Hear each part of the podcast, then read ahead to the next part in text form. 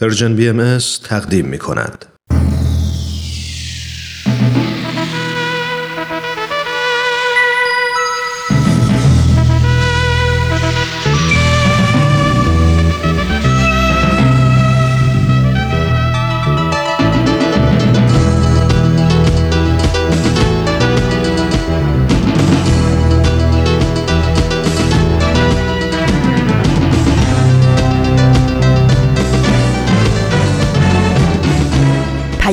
دوست. برنامه ای برای تفاهم و پیوند دلها.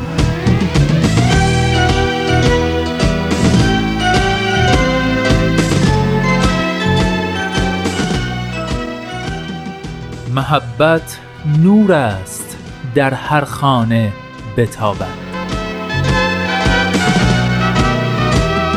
ای هر که هستی لحظه ای در خود نگر باش.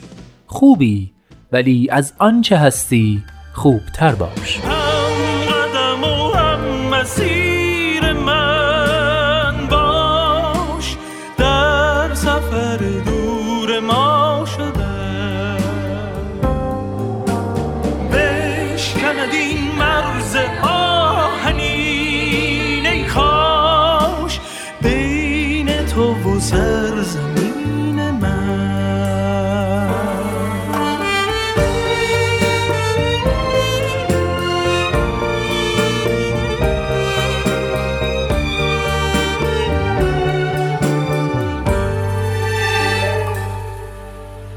دوستان خوبم سلام. سلام و درود به شما شنوندگان عزیز همراهان همیشگی مجله جوانان. من نوید توکلیم و امروز پنج شنبه 19 دیماه سال 1398 خورشیدی برابر با نهم ژانویه 2020 میلادی 565 مین شماره مجله جوانان رو تقدیم شما عزیزان همراه می کنم به مجله جوانان خوش اومدید.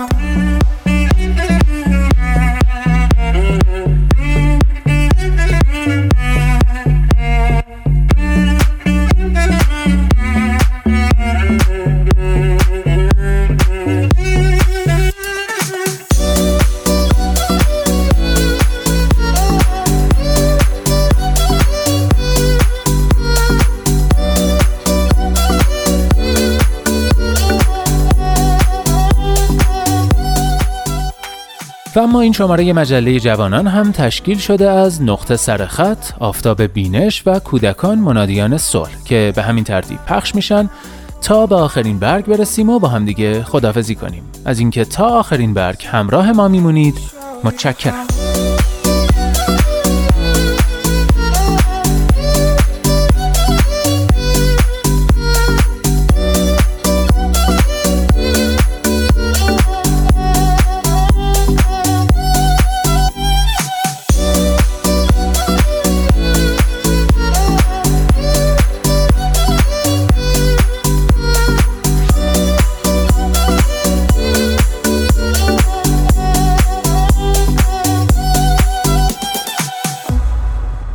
مجله جوانانه. برنامه پنج شنبه های رادیو پیام دوست که هدفش چیزی نیست جز پیوند دلها آزادی اندیشه ها و آگاهی شنونده ها در راه رسیدن به این اهداف با نظرات و پیشنهادات و انتقادات ارزشمندتون ما رو همراهی کنید. از طریق تلفن 201 703 671 88 88 آیدی Persian BM contact در تلگرام و صفحه BM در فیسبوک و توییتر.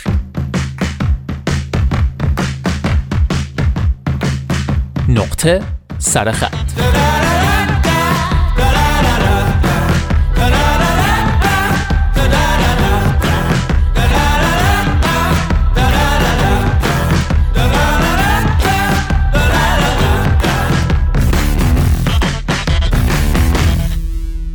همیشه احساس می کنید زندگی چیزی کم دارد. حتی وقتی در حال تفریح یا سفر هستید به نظرتان می آید که به اندازه کافی تفریحات یا سفرتان هیجان انگیز نیست؟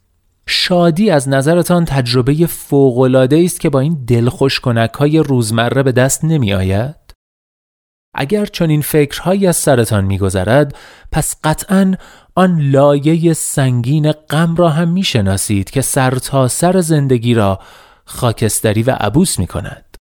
اما آیا نسبتی نیست میان این شادی دست نیافتنی و غم همیشگی؟ شاید باید دنبال نوع دیگری از شادی باشیم.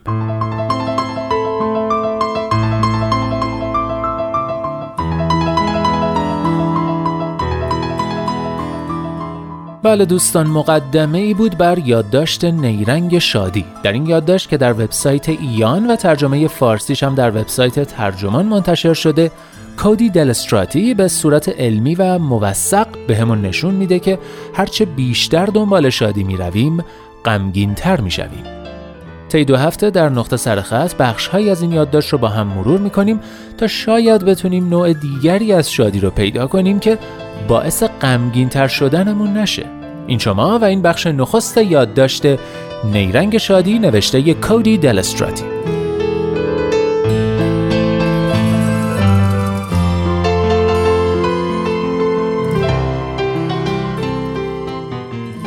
در سال 1920 روانشناس آمریکایی جان بی واتسون مقاله پژوهشی منتشر کرد که در زمره مشکوک ترین کارهای قرن بیستم از لحاظ اخلاقی به شمار می رود. واتسون همراه با روزالی رینر دانشجوی 21 ساله دانشگاه جانز هاپکینز در بالتیمور که محل تدریس واتسون بود می‌خواست نوعی ترس خاص را به یک بچه القا کند. ترسی که فارغ از این آزمایش احساسی طبیعی بود.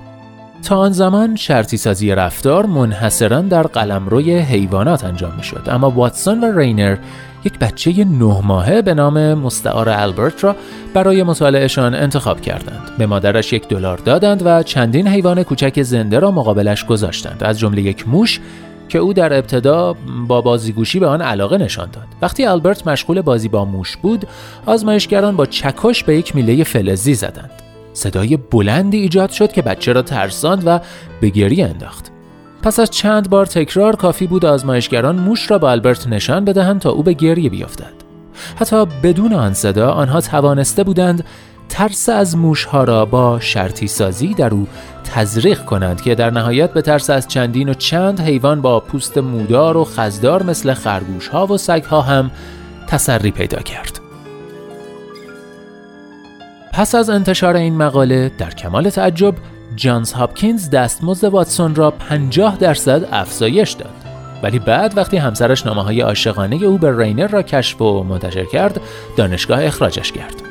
واتسون هم فورا سر از عرصه تبلیغات درآورد. شرکت جی والتر تامسون را استخدام کرد تا تحقیقاتش در شرطی سازی انسانها به ویژه مصرف کنندگان را ادامه دهد. واتسون بعدا در این باره گفت تازه میفهمیدم که تماشای رشد منحنی فروش یک محصول جدید مثل تماشای منحنی یادگیری حیوانها و انسانها هیجان انگیز است.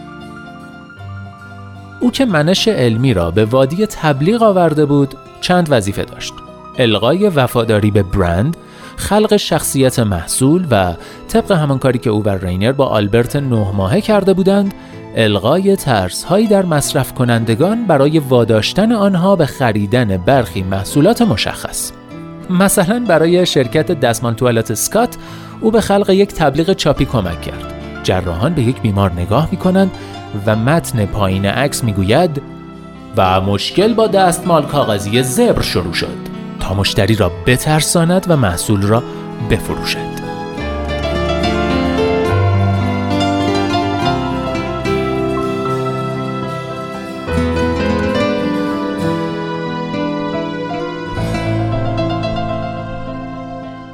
امروز این نوع دستکاری های رفتاری به روالی عادی تبدیل شدند اما به لطف کلان داده و محیط دیجیتالی که نظارت الگوریتمی در آن کمابیش همه جا هست شکل های ظریفتر و موزیانه تری به خود گرفتند. ولی به جای شرطی سازی برای الغای ترس های خاص اکنون شادی به هدف رایجتر دستکاری های روانشناختی تبدیل شده است. از جهات مختلف می شود گفت که شادی همانا دستاورد بازاریابی طی یک دهه اخیر بوده است. چنانکه محصولات مراقبت از خود و ضد استرس اکنون فهرست پرفروش های آمازون را پر کردند. مثلا پتوهای جاذبه کتابهای رنگامیزی استرس زدای بزرگسالان و اسپینرهای بیقراری و کنار کتابهای پرمخاطبی لانه کردند که بلاگرهای شادی نویس تعلیف می کنند آنچه همه این چیزها را گرد هم آورده است نسخه خاص، نگران کننده و بسیار جدید از شادی است که می‌گوید باید به هر قیمتی از احساسهای بد پرهیز کرد. این حکم به پرهیز از ناشاد بودن و حتی ظاهر ناشاد داشتن فرهنگی را رقم زده است که در آن هر کس از طریق اینستاگرام و شبکه های اجتماعی دیگر زندگی می سازد صرفاً برای اینکه آن را پیش چشم عموم مردم بگذارد. این زندگی سلسله ای از تجربه های فوقلاده است ولا غیر. غم و یأس رد می شوند و حتی تجربه های خونسا یا پیش پا افتاده زندگی نیز از قاب تصویر رتوش می شوند. انگار که ظاهر ناشاد نوعی نقص اخلاقی شمرده می شود. انگار به قدر کافی سخت کوش نبوده ای یا به اندازه کافی به خودت باور نداشته ای.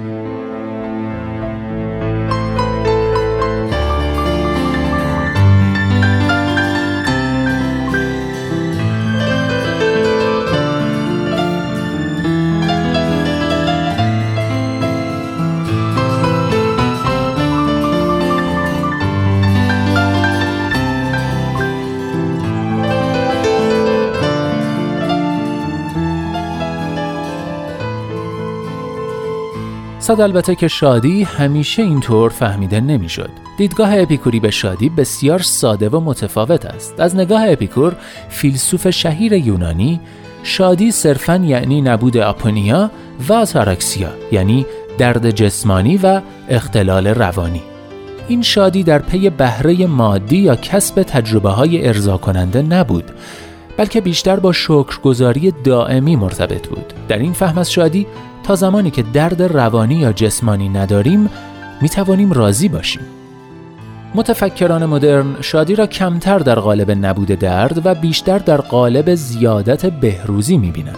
مثلا ریچارد لیرد اقتصاددان انگلیسی طرحی را تدوین کرد که می توان آن را اقتصاد شادی شمرد. این ایده همکنون مبنای یک پیمایش سالانه به نام گزارش جهانی شادی است که اندازه می‌گیرد که درآمد فرد و ثروت جامعه چقدر بر شادی اثر می‌گذارد. ولی لیرت هم مثل اپیکور سلامت روانی را مهمترین عامل در شادی می‌داند.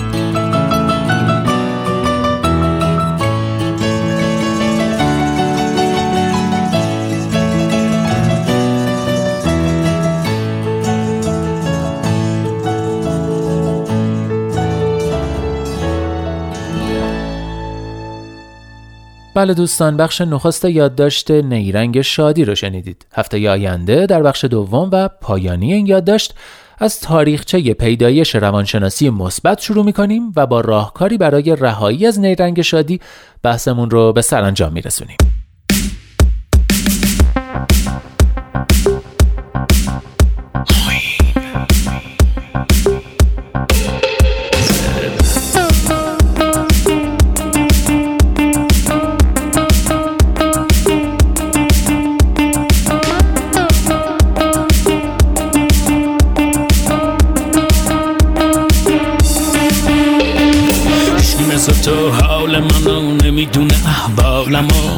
که با میشه چشم با تو خوب و خوشحالم و با تو میشه پروانه شد و به گلا بوسه زد بودن تو هی جشن گرفت. تا هفتش روز بعد با تو میشه تا صبح قیامت بنویسم ازش. انقدر تو خوبی که اصلا من دیگه نمیام به چشم. خنده ها دلاج مرزه در دل علاج منه. قهقه بزن قربون چشات پیشتم نباشه غمش شما دمتون گرمه ولی نفستم از جای گرم. دست و بال من خالی اما هنوزم عاشقم. شیرینه که با هم برسیم صبوری کنیم بادر رو بیده مال ترس میمونه خاکی های اینجا درو شما دمتون گرمه ولی نفستم از جای گرم. دست و بال من خالی اما هنوزم عاشقم. شیرینه که با هم برسیم صبوری کنیم بادر رو بیده مال ترس میمونه خاکی های اینجا درو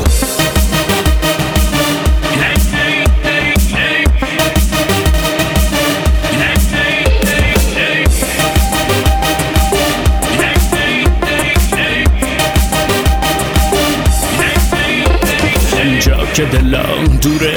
عشقم مقرورم پاسخ به سلام تو. میدم نگه مجبورم میار دوست دارم. چی دارم و چی داری آگاه؟ نشدن برداشت از اونه که می کاری اما تو ولی عشقی دونی که مثلش نی صداقت پر تو حرفت همه عمرم و من صرفت. می‌کنم که فقط باشی تو سر بالاییم. یاشی بشم پیرو بشی پیرم. خودم دست تو می‌گیرم. شما دمتون گرمه ولی نفس دم از جای گرم. دست و بال من خالی اما هنوزم عاشقم. شیرینه که با هم برسیم زبوری کنیم بادر رو بیدمان ترسه میمونه خاکی های اینجا درو شما دمتون گرمه ولی نفس دم از جای گرم. دست و بال من خالی اما هنوزم عاشقم. شیرینه که با هم برسیم صبوری کنیم بادر رو بیده مال ترسه میمونه خاکی های اینجا دروش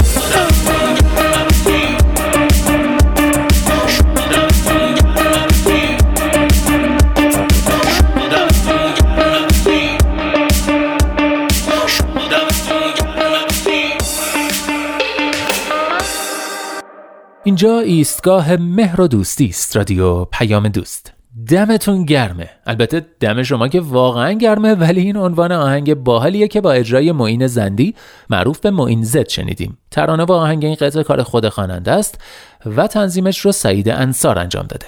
و اما در این بخش ازتون دعوت می‌کنم با رامان شکیب همراه بشید و قسمت دیگه ای از آفتاب بینش رو گوش کنید.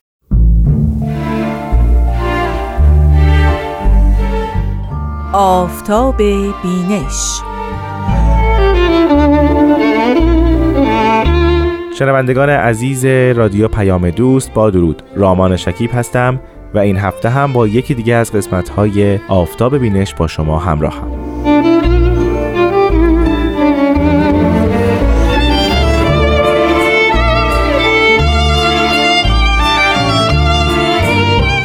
طبق روال برنامه آفتاب بینش که تلاش می‌کنه کتاب های باهایی رو به شما عزیزان معرفی بکنه ما معرفی یکی از آثار حضرت بهاءالله رو در هفته گذشته آغاز کردیم.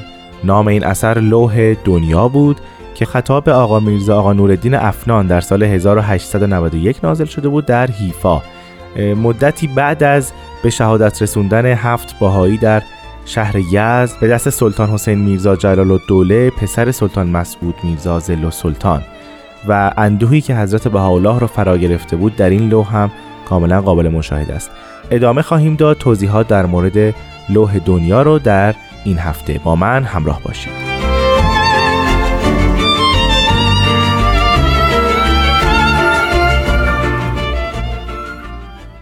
اما در مورد محتوای لوح اگر بخوایم صحبت بکنیم اولین چیزی که شاید باش روبرو بشیم این است که حضرت حالا در این لوح اشاراتی تاریخی دارند. برای نمونه به حبس حاجی ملا علی اکبر شهمیرزادی و حاجی ابوالحسن امین اردکانی در تهران اشاره می‌کنن به شهادت حاجی محمد رضای اصفهانی در اشقاباد اشاره می‌کنن که در سال 1308 هجری قمری یا 1890 میلادی اتفاق افتاد. از خلال همین اشارات تاریخی هست که ما می‌تونیم حدس بزنیم سال نزول لوح لوح دنیا در همان هلوهوش 1891 میلادی است. حضرت شوقی ربانی ولی امر دیانت باهایی در لوح قرن احبای غرب که در این برنامه اون رو به شما عزیزان معرفی خواهیم کرد به لوح دنیا اشاره می کنند و میفرمایند که الواحی مانند الواح اشراقات و بشارات و ترازات و تجلیات و کلمات فردوسیه و لوح اقدس و لوح دنیا و لوح مقصود از مجموعه آثاری است که مکمل احکامی است که در کتاب مستطاب اقدس آمده. بنابراین برای اینکه کتاب مستطاب اقدس رو بخونیم و بهتر بتونیم اون رو درک کنیم باید به این الواحی که اینجا اشاره شد هم رجوع کنیم. لوح دنیا اولین لوحی است که از میان این الواح در این برنامه معرفی شده و بقیه الواح هم در برنامه های بعدی معرفی خواهند شد.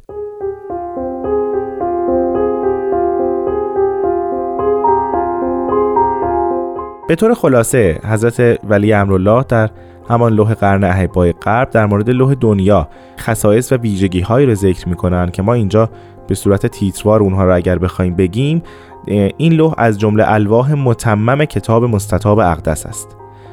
همینطور بخشی از اوامر و نواهی که به عنوان مکمل احکام کتاب اقدس آمده هم در این لوح قابل مشاهده است. در این لوح اصول و مبادی دیانت باهایی ذکر شده و تشریع شده کاملا که مهمترین این اصول اصل وحدت عالم انسانی است. حضرت بهاءالله در این لوح و در الواحی که بعد از کتاب مستطاب اقدس نازل شد تکیه بسیاری بر مفهوم وحدت دارند و راهکارهای ارائه میدن که این وحدت نه تنها در یک نقطه باشه بلکه در کل عالم انسانی گسترده بشه. مفهوم وحدت عالم انسانی یا وحدت در کسرت در این الواح به سراحت آمده هم کیفیتش ذکر شده هم خصوصیات این وحدت آمده. همینطور تمام جوانه به مفهوم اتحاد رو ذکر می‌کنن و اینکه چه اتحادی مد نظر ایشونه. برای نمونه در لوح مقصود که بعدها راجبش صحبت خواهیم کرد اشاره می‌کنم به این مطلب که اتحادی به کار جهانیان خواهد اومد که خودش باعث نفاق نشه. یعنی اتحادی که همه رو در بر بگیره و همه زیر سایه اون بتونن به راحتی زندگی کنن و به کمال و پیشرفت خودشون برسن.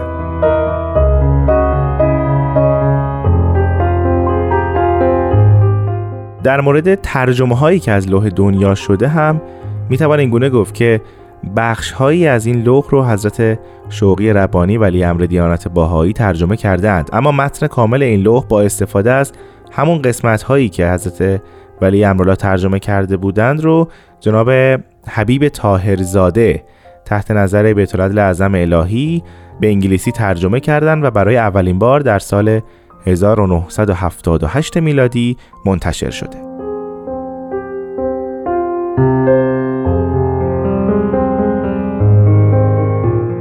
خب بعد از همه این صحبت ها بهتر اونه که بخشی از لوح دنیا رو زیارت کنیم و این هفته هم مانند هفته های گذشته سرکار خانم آزاده جاوید با ما همراه هستند و بخشی از لوح دنیا رو برای ما خواهند خوند.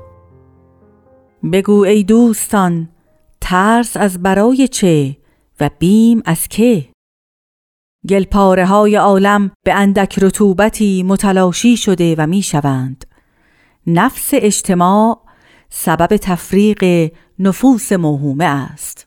نزاع و جدال شعن درنده های ارز به یاری باری شمشیرهای برنده حزب بابی به گفتار نیک و کردار پسندیده به قلاف راجع. لازال اخیار به گفتار هدایق وجود را تصرف نمودند. بگو ای دوستان حکمت را از دست مدهید. نصائح قلم اعلا را به گوش هوش بشنوید. عموم اهل عالم باید از ذر دست و زبان شما آسوده باشند. در کتاب اقدس در ذکر ارزتا نازل شده آنچه که سبب انتباه عالمیان است. ظالمهای عالم حقوق امم را قصد نموده اند و به تمام قدرت و قوت به مشتهیات نفوس خود مشغول بوده و هستند. از ظالم ارزیا ظاهر شد آنچه که عیون ملع اعلا خون گریست آیا چه شد که اهل ایران مع اسبقیتشان در علوم و فنون حال پستر از جمیع احزاب عالم مشاهده می شوند یا قوم در این یوم مبارک منیر خود را از فیوزات فیاض محروم منمایید. امروز از صحاب رحمت رحمانی امتار حکمت و بیان نازل. امروز هر آگاهی گواهی می دهد بر این که بیاناتی که از قلم مظلوم نازل شده سبب اعظم است از برای ارتفاع عالم و ارتقاء امم. بگو ای قوم به قوت ملکوتی بر نصرت خود قیام نمایید که شاید ارز از اسنام زنون و اوهام که فی الحقیقه سبب و علت خسارت و ذلت عباد بیچاره اند پاک و طاهر گردد. این اسنام حائلند و خلق را از علو و سعود مانع. امید آنکه ید اقتدار مدد فرماید و ناس را از ذلت کبرا برهاند. در یکی از الواح نازل یا حزب الله به خود مشغول نباشید. در فکر اصلاح عالم و تهذیب امم باشید. اصلاح عالم از اعمال طیبه طاهره و اخلاق راضیه مرزیه بوده. ناصر امر اعمال است و معینش اخلاق. یا اهل بها به تقوا تمسک نمایید. ای دوستان سزاوار آنکه در این بهار جانفزا از باران نیسان یزدانی تازه و خرم شوید. خورشید بزرگی پرتو افکنده و ابر بخشش سایه گسترده. با بهره کسی که خود را بی بهره نساخت و دوست را در این جامعه بشناخت. بگو اهریمنان در کمینگاهان ایستاده اند. آگاه باشید و به روشنایی نام بینا از تیرگی ها خود را آزاد نمایید. عالم بین باشید نه خود بین اهریمنان نفوسی هستند که حائل و مانعند ما بین عباد و ارتفاع و ارتقاء مقاماتشان. امروز بر کل لازم و واجب است تمسک نمایند به آنچه که سبب سمو و علو دولت عادله و ملت است. انتها. خیلی ممنونم از سرکار خانم آزاده جاوید که این هفته ما رو یاوری کردند و بخشی از لوح دنیا رو برای ما زیارت کردند. از شما شنوندگان عزیز هم سپاسگزارم. که با من رامان شکیب همراه بودید. اگر دوست داشتید لوح دنیا رو مطالعه کنید به سایت کتابخانه باهایی به آدرس reference.bahai.org مراجعه کنید. من رامان شکیب همینجا از شما عزیزان تا برنامه بعد خداحافظی می‌کنم. خدا نگهدار.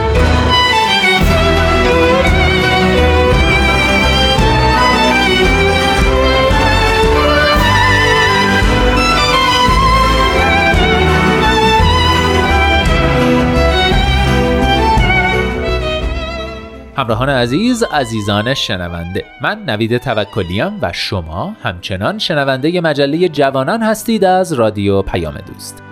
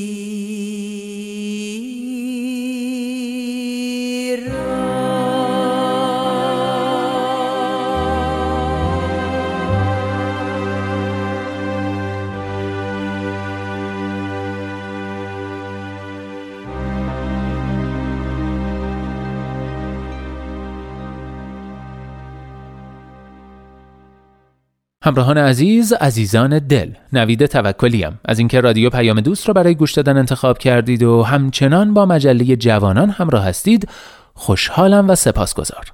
امیدوارم از این همراهی راضی بوده باشید و بخش بعدی رو هم بشنوید. کودکان منادیان صلح.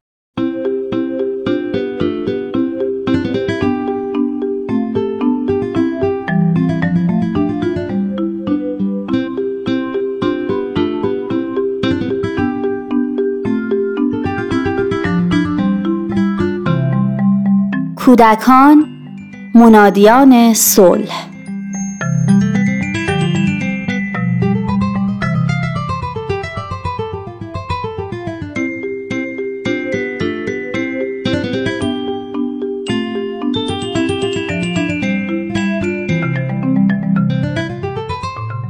تقریبا دو ماه از سال تحصیلی گذشته.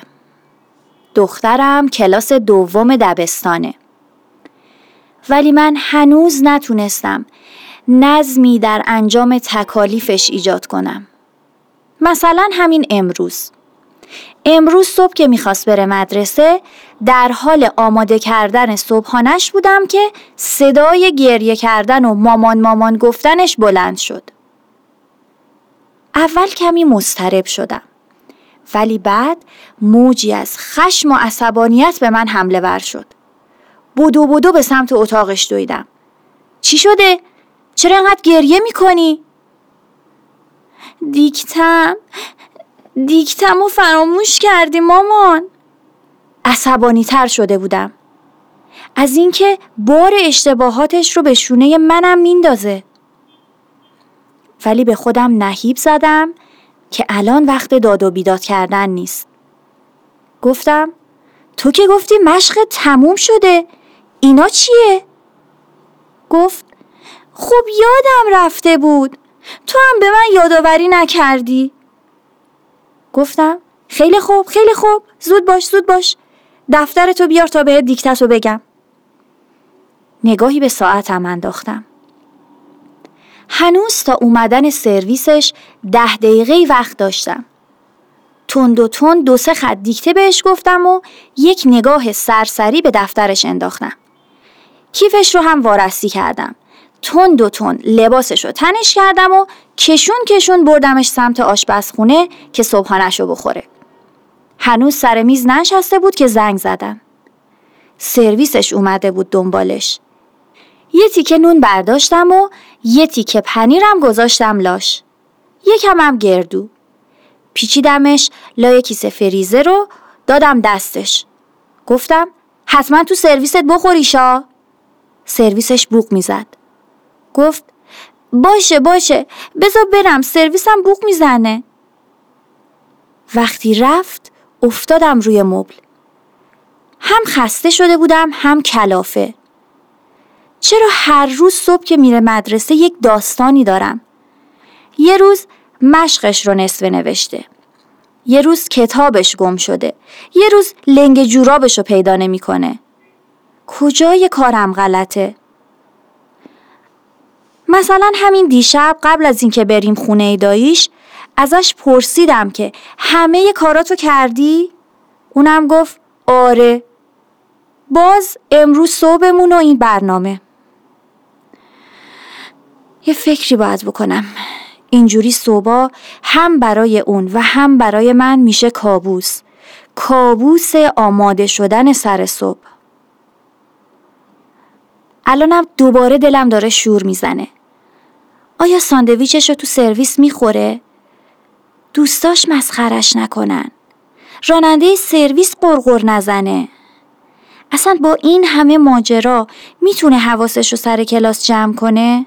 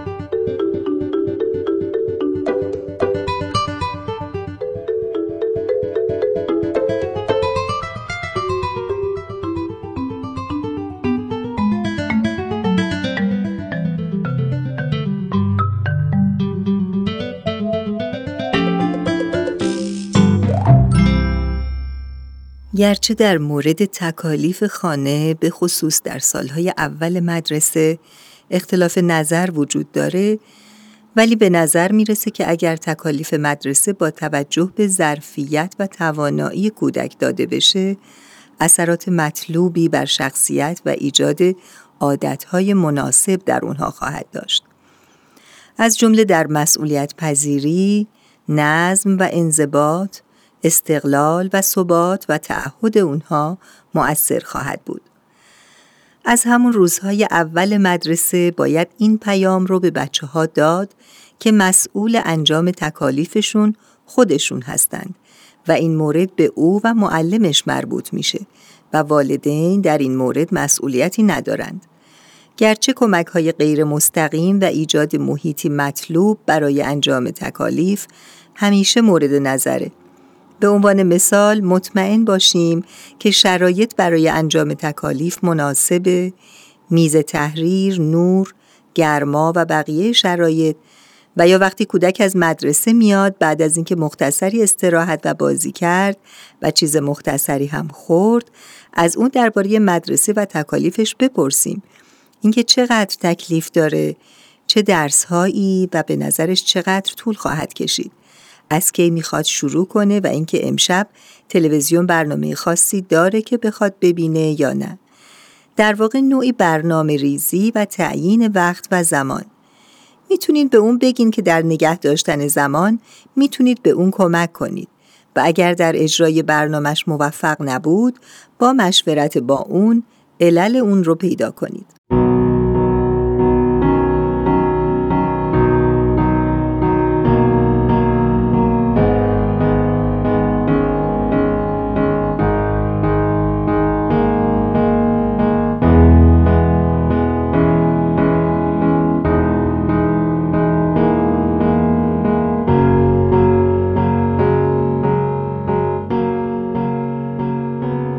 بسیاری از کودکان دوست دارن تکالیفشون رو در کنار ما انجام بدن. در این صورت در حالی که ما مشغول انجام کار خودمون هستیم اون هم کار خودش رو انجام میده. بدون اینکه ما به اون کاری داشته باشیم و یا دخالتی در انجام تکالیفش بکنیم. مگر اینکه خودش یا معلمش بخوان. نباید نظارت مستمر بر تکالیف کودکمون داشته باشیم. و با تذکر و یادآوری مکرر انجام تکالیف اونها رو آزار بدیم و یا اونها رو برای چگونگی انجام تکالیفشون سرزنش کنیم و در واقع ما بیشتر از اونها نگران تکالیفشون باشیم. اگر ما مسئولیت انجام تکالیف اونها رو بر عهده بگیریم دیگه به سادگی نخواهیم تونست از انجام اون شونه خالی کنیم و به بچه ها هم این درس رو دادیم که میشه از زیر بار مسئولیت شانه خالی کرد و اون رو به دوش کس دیگری انداخت. یکی دیگر از ارزش های تکالیف خونه احساس استقلالی هست که از انجام اون به بچه ها دست میده. اگر کودک بتونه تکالیف مدرسش رو به تنهایی و با مختصر یاری از جانب ما انجام بده این تصور در ذهن شکل می‌گیره که به تنهایی قادر به انجام کارهاش هست و کمک مستقیم ما این حس استقلال رو از اون می‌گیره. وقتی کودک در حال انجام تکالیفش هست هرگز نباید از اون درخواستی کرد یا اون رو دنبال کاری فرستاد و مانع انجام کارش شد. کودکان باید بدونند که ما برای کار کاملی که تا انتها انجام شده ارزش قائلیم و به این ترتیب از نوعی ثبات و پشتکار در کارها برخوردار بشن. تکالیف خونه باید با خوشحالی و لذت انجام بشه و تأیید ما بعد از انجام کار با گفتن جملاتی مثل اینکه چه خوب تکالیفت رو انجام دادی حالا کنار ما بشین یا بازی کن و یا هر کاری که مایلی انجام بده بر رضایت اون از انجام کارش اضافه می‌کنه و انگیزه برای انجام کارها در آینده خواهد شد. حضرت عبدالبها میفرمایند دبستانهایی در نهایت انتظام ترتیب دهید و اصول تحصیل معارف را ترویج معلمانی در نهایت تقدیس و تنزیه جامع آداب و کمال تعیین نمایید و ادیبان و مربیانی حائز علوم و فنون ترتیب دهید.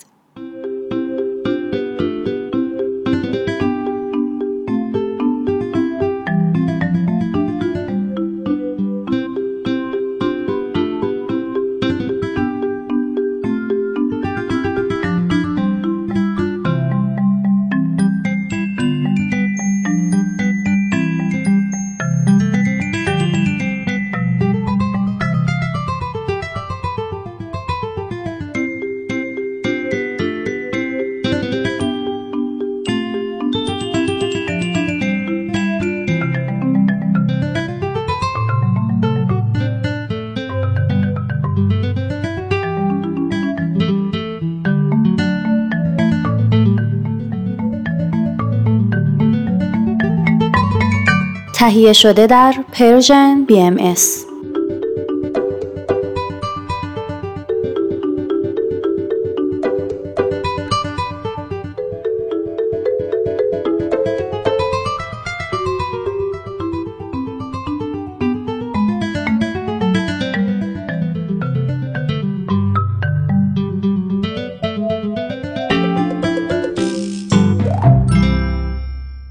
آخرین برگ.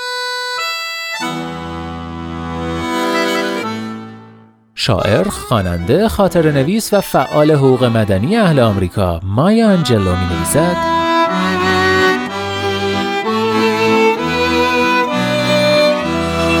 آموختم که انسانها آنچه می‌گوییم را فراموش می کنند آنچه انجام می دهیم را نیز فراموش می کنند اما هرگز احساسی را که در آنها برانگیخته ایم فراموش نخواهند کرد.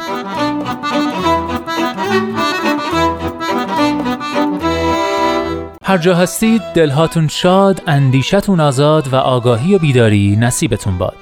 من نوید توکلیم و امیدوارم که نور امید در دلهاتون هیچگاه خاموشی نگیره. به قول شاعر گرچه شب تاریک است، دل قوی دار، سحر نزدیک است.